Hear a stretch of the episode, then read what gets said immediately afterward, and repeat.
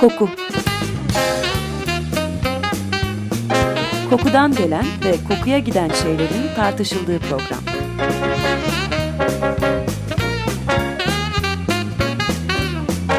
Hazırlayan ve sunan Vedat Ozan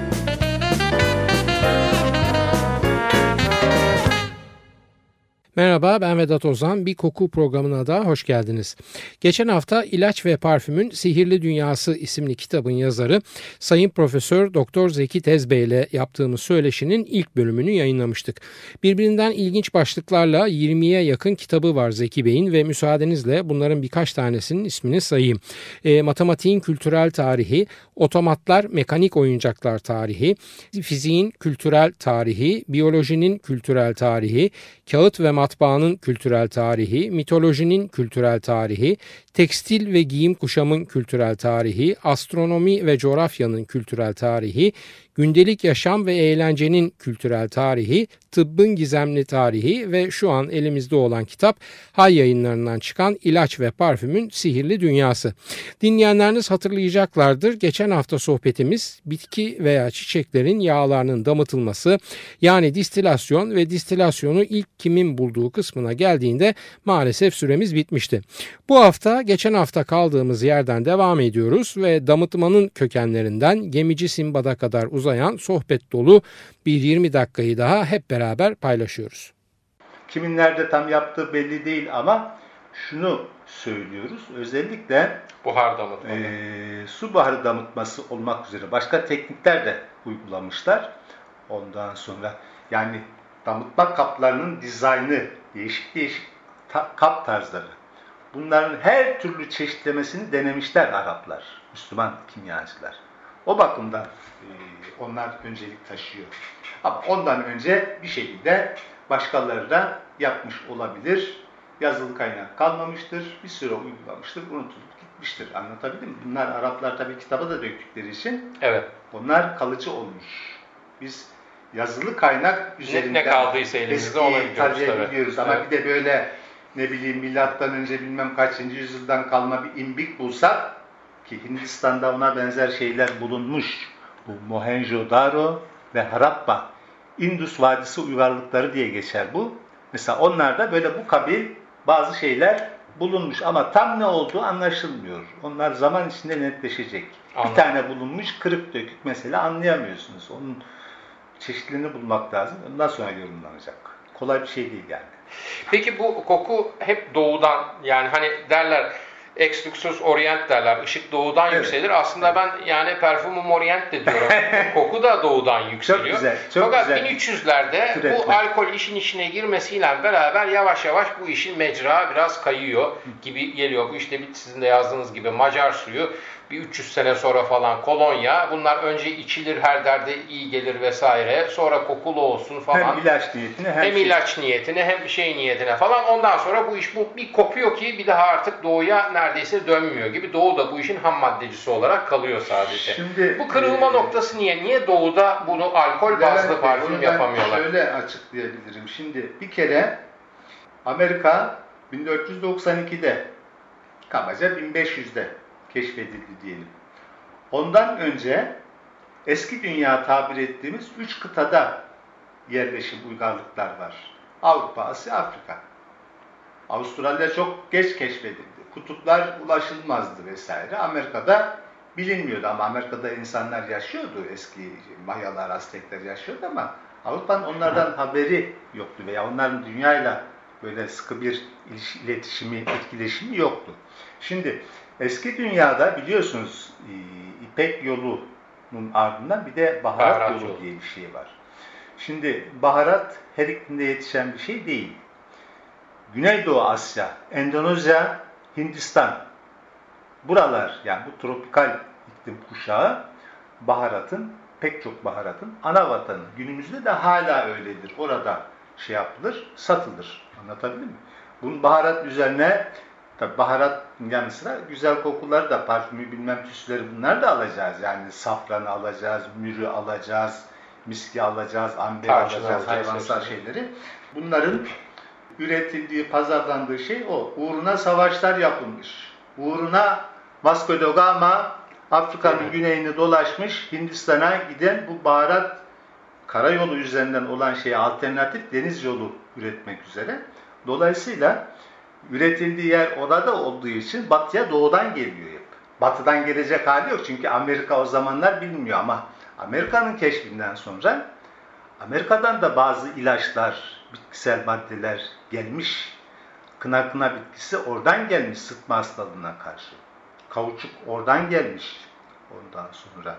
Kokuya bakarsak vanilya, kakao bunlar da Amerika'dan Ha, kak- kakao, e, kahve orada şey malzeme olarak oradan gelmiş. Bunun gibi pek çok şey var ama uzun yıllar boyu yani baharat diye alacağımız ama Amerika'nın keşfinden sonradır Magellan'ın Hindistan yolunu açması. Üç gemi dolusu şey getirmiştir. 60 katı kar etmiştir. Yani muazzam bir servet edinmiştir. O bir seferde. Fiyatlar alabildiğine yükselmiştir. Oradan yapılan gelirle Portekiz'e kocaman bir manastır inşa etmişler. Baharat parası diye geçiyor tarihte.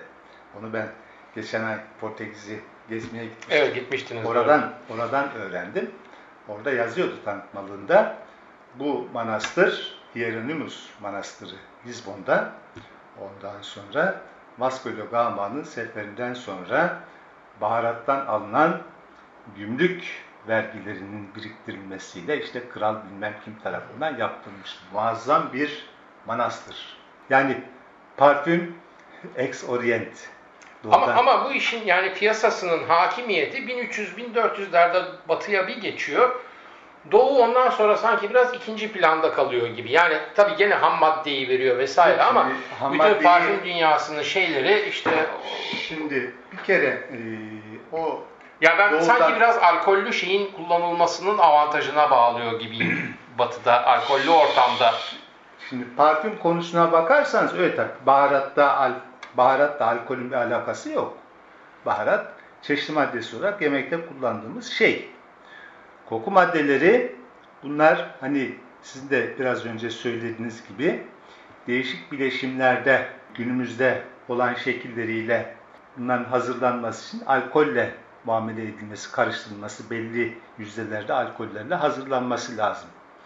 O 1400'lerden 1500'lerden sonra olmuş. Fransızların, İtalyanların öncülüğüyle ondan sonra hatta 1700'lerden sonra bunlar adım adım gelişmeye başlamış.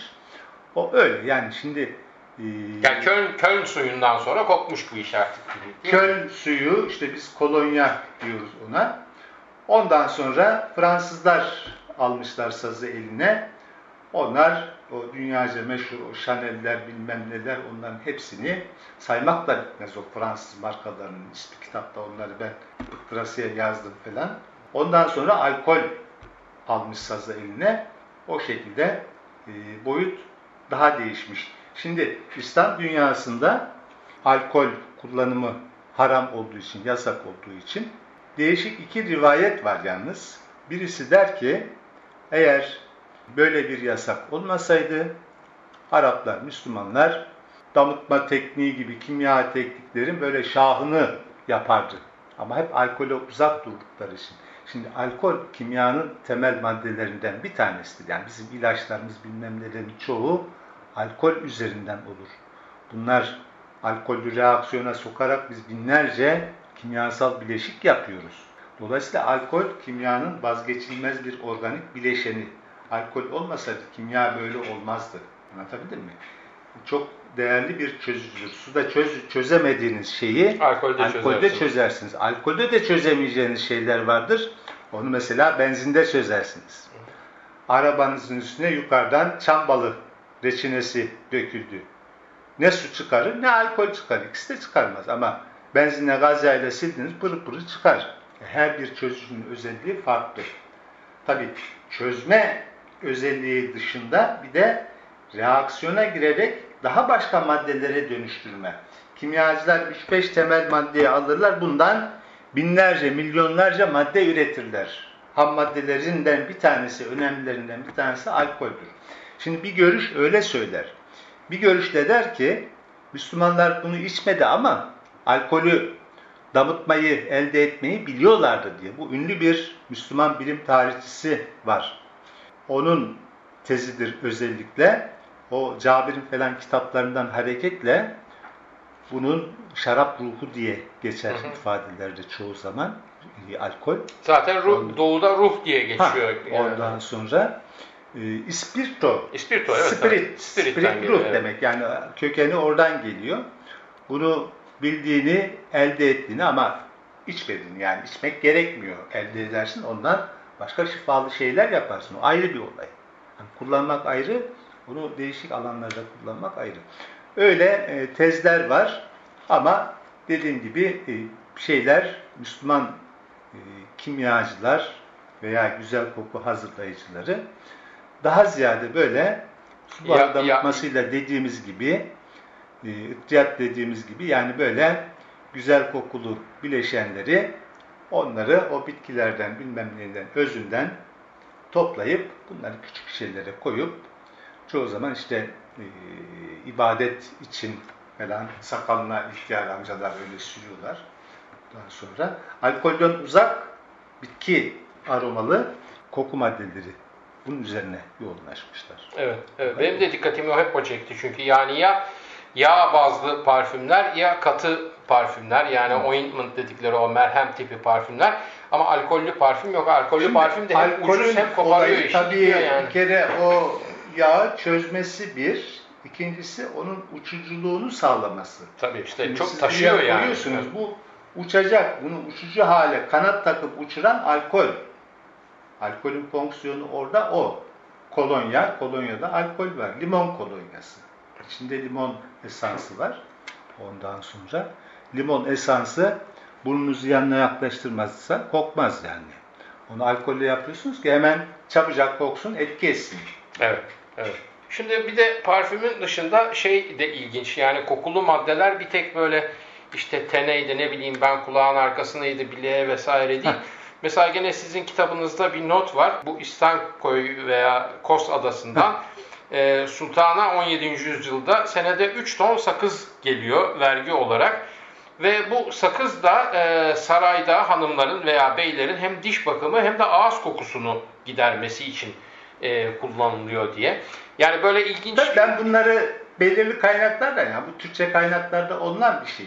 Evet. Ben başkalarının yazdıklarını orada aldım. Tabii var ama çok güzel bir Şeyini, alıntı listeniz var tabii yani, sonunda. bütünsel olsun diye bir boşluk kalmasın diye e, okuduğum her kaynağı böyle birer ikişer satır paragraf da olsa bu şekilde değerlendirdim. Şimdi sakız biliyorsunuz özel bir kokusu var. Damla sakızı gibi, çam sakızı gibi özel bir kokusu var bunların. Aromatik maddesi var. E, Mastik dediğimiz yani yani değil mi? ağız kokusunu gayet güzel giderir. Bir de sakız hani dişleri güçlendirir, Hı hı. temizler falan diye ondan sonra. Orada öyle geçiyor. Yani sarayda, haremde diyelim. Daha ziyade bayanlar. Öyle bir tüketim şeyi varmış. Tabi Osmanlı'nın kendi e, toprağından, kendi varlığından geliyor bu hediye olarak. Öyle bir bilgi var. Bir de bu amber meselesi Heh. benim çok ilgimi çekiyor. Çünkü bu amber meselesi hala yani bugün bile e, bu işi mesle, parfümü meslek edinmiş insanlar tarafından bile karıştırılıyor. Amberi gördüler mi Türkçe'ye kehribar diye çevirip yazıyorlar. Halbuki kehribarla gri amber çok farklı. Ben iki saçımı şey. saçımı başımı yoluyorum. Hocam ben yoldum, kalmadı zaten. Tamamen tamamen yani e, ne olduğunu bilmeden böyle e, otomatik tercüme gibi falan e, şey oluyor. Şimdi amber kelimesi iki anlamlı bizim e, Türkçemizde, literatürümüzde veya kültürümüzde. Bir tanesi amber balığının bir salgısı olan güzel koku maddesi Balinanın sadece. Miskü amber dediğimizdeki o amber. Amber bir hayvansal koku maddesi. Bir de tesbih var, kehribar tesbih. Ona da amber deniyor. Yani Arapçada biri ambar diye N harfiyle, biri M harfiyle geçiyor. Arada harf farkı var ama biz ikisine de amber diyoruz. Kehribara kokuyu yapıştırıyoruz, yakıştırıyoruz. Kokuya da kehribarı yakıştırıyoruz. Ya kehribar kokmaz ki. Kokmaz aynı şekilde. Kehribar kokmaz. Yakarsan belki kokar tüs. Bir ara Tüs de olarak kullanılıyor, tabii. doğru söylüyorsun. Kehribarın mesela Almancası Bernstein, yanar taş, burning stone. Evet. İngilizcesi benzer birbirine. Ondan sonra yanar taş, Latincesi de öyledir. Anlatabildim mi? Çok eski dönemlerde ateşin üstüne bunu kırarlarmış. Kızgın sacın üzerine koyarlarmış. Yavaş yavaş onun tütsü gibi çünkü reçinedir. Reçinedir, sertleşmiş. Yakarsanız reçinedir, doğru kokar ke keyri var. Ama yakarsan kızgın sacın üzerinde. Evet, evet. Ondan sonra. Bu böyle yani e, amberin iki anlamı var. Bir tanesi o, bir tanesi o. Ondan sonra şimdi e, değerli taş, yarı değerli taş olana kehri var demek lazım. Ona amberi kullanmamak lazım. Öbürüyle karışmasın. Evet. Öbür amberin de kehri var demek bir tane lazım. ismi Evet. var. Başka sığınacak şeyi yok. Evet, evet, Ama bunun kehri varı var. Yani esmer amber deniyor, gri amber deniyor, ak amber deniyor. Onun şeyleri var. Parfüm olarak kullanılan malzeme. O varıyor, amber bir o isim var. O ismi de ona bırakalım derim ben. Evet, doğru söylüyorsun. ben de sizinle aynı kanaatteyim. Bu amber çok kuvvetli tabii yani e, koku dünyasında da koku tarihinde de amber ismi çok kuvvetli gelmiş herhalde ki e, mesela pek çok e, bitkinin de Latince ismine baktığımız zaman mesela bizim sığla ağacı Liquidambar orientalis diye Evet. geçiyor. Mesela illa bir amberlik oraya Evet, da bir şey yapılmış, Evet, vehmedilmiş. evet. Bak onu siz yakalamışsınız. Ambrettolit var mesela, e, şey var, e, gene böyle bir amber e, şu anda kullanılması yasak sağlığa zararlı olduğu için. Mesela böyle bir bitki var, gene ambere benzeyen bir kokusu var. Zaten ambere benzeyen koku, miske benzeyen koku çok önemli iki tarif malzemeleri tarif ediyor. Latince'de geçiyor. Ambar baris. Evet. Bu barberi dediğimiz şey. Yani İngilizce'de barbary diye geçer. Evet. O da yani aynı kökten geliyor. Ambar diye başlıyor. Sonra o ilk hecesi silinmiş İngilizceye Barbary diye geçmiş. O da öyle. Ben onu dün bunu keşfettim. Biraz önce Evet. konuştuğumuz konuyu keşfettim. Mesela onu da işledim. Benim ayrıca bir sözlük dosyam var. Yani her kelime etimolojik olarak nereden gelmiş, Çok önemli Mümkünse onların Fransızcası, İngilizcesi, Almancası, tabii. Evet, kitabınızda da zaten hep gibi. yanında Ha. şeyleri var. Evet. Ondan sonra ben o şeyi seviyorum. Yani hangi kavram nereden gelmiş? Tabii bu etimolojik araştırma bu kavramların, e, kültürlerin yayılma yönünü de gösteriyor. Çok doğru. Özlü olarak Evet, gösteriyor. çok Şundan doğru. şuna geçmiş, Evet. bundan buna geçmiş. Evet. Şimdi Arapçadan, Farsçadan Batı dillerine hangi kelimeler geçmiş? Bugünlerde onun üzerinde çalışıyorum. Anladım. Bu sandal ağacının da isminin böyle bir yolculuğu var. Saydanani'ye kadar gelip Evet, ilaç evet, olabilen evet, bir şeyi var evet, değil mi evet, hocam? öyle şey. Aslında Hint'ten kalkıyor Hint'ten e, ama kalkıyor. batıya kadar Şandal, çandal gibi Hintçesi öyle bir şey. Ondan sonra Arap tüccarlar bunları şimdi Hindistan'la eski dünya arasındaki iletişimi Arap denizciler, tüccarlar, ta Simbat efsaneleri falan, Binbir Gece Doğrudur. falan oradan kaynaklanır. biz bunları hep Hint Okyanusu. Hint evet. Okyanusu eskilerin düşüncesinde e, korkulacak uğursuz, tehlikeli bir deniz. Batarsınız, canavarlar var, yer falan diye korkutmuşlar. Başkaları o ticaret yoluna dadanmasın diye. Anlatabildim mi? Yani Hindistan'dan alıp efendim Arabistan'a, Mısır'a, Kızıldeniz'e getiren Araplar, getirip götüren Araplar. Sabah Melikesi Belkıs Yemen ülkesindir değil mi? Yemen Arabistan en güneyi, zengin, yeşillik, bereketli topraklar. Hindistan'a en yakın Arabistan'ın parçası. Evet. Yani ticaret oradan geliyor. Bütün kokular Yemen'den geliyor. Mutlu Arabistan deniyor Ye- Yemen'e. Zengin, varlıklı. Kervanlar e, Hz. Muhammed döneminde kervan malları oradan geliyor. Oradan Suriye'ye, Irak'a, Arabistan üzerinden taşınıyor, götürülüyor, getiriliyor. Anlatabildim mi? Bağlantılar bu. Yani Sandal ağacı da o yol. Sandal ağacı da ilk defa oradan getirilmiş. Bu çok ilginç bir şey. Ben tabii sonradan fark ettim. Bir bayan arkadaşın elinde bir yelpaze. Ondan sonra salladıkça koku geliyor. Salladıkça koku geliyor. Dedim ki, ya sordum tabii. E, kitabını yazacak adam her şeyi sorar. Dedim affedersiniz bu dedim kokuyu dedim siz mi bunun üzerine döküp de sallayınca yok dedi bu kendi doğal kokusu bu dedi sandal ağacı dedi. Kaç sene önce böyle bir şey sormuştum. Hakikaten öyle yani onu sandal ağacından yapmış yelpazeyi yellerseniz onun kokusu devamlı Doğru. size çarpıyor, doğru, ferahlık doğru. veriyor. Çok pahalı olduğunu tahmin ediyorum. Pahalı, Sandal pahalı ağacı ama pahalıdır. bulunur yani. Evet. Bulunur. Şimdi ticari şeyde değişti bazı şeylerin boyutu. Doğru. Ucuza da elde edilebilir. Olabilir. Öde ağacından da tesbih yapıyorlar. Burada Mısır çarşısında bile var mesela. Var. Onda da çektiğinizde kokuyor gibi böyle kokulu malzeme tabii çok Vardır. bulunuyor. Koka ağacı derler. Benim babamdan yadigar kalma bir şeyim var. Ama yani belki ona da babasından kalma 100-150 yıllık kuka veya koka deniyor. Bu e, tabii şimdi artık biraz fosilleşmiştir 150 yıl bekleyince kokusu Evet. mokusu falan gitmiştir. Kehribarda da öyledir bakınız. Kehribar çektikçe elinizin sıcaklığıyla ısınarak o hafif koku verir. Evet. Kehribarın iyisi öyle hafif koku verendir.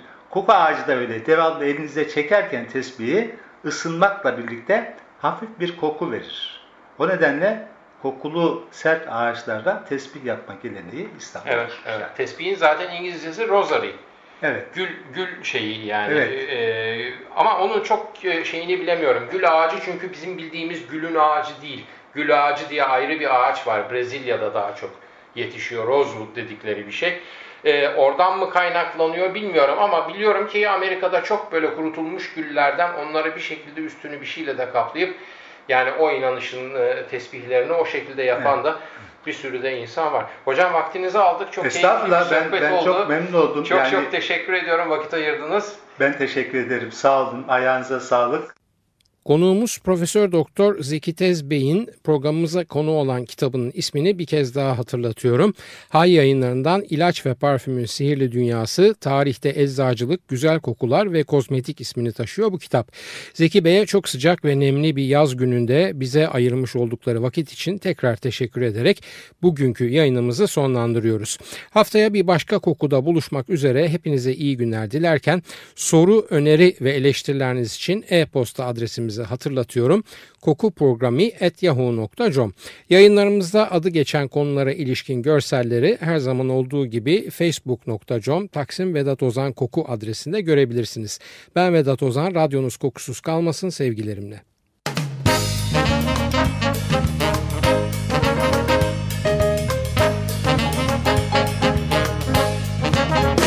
Koku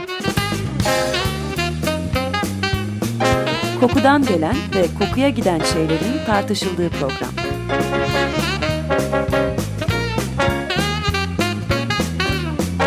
Hazırlayan ve sunan Vedat Ozan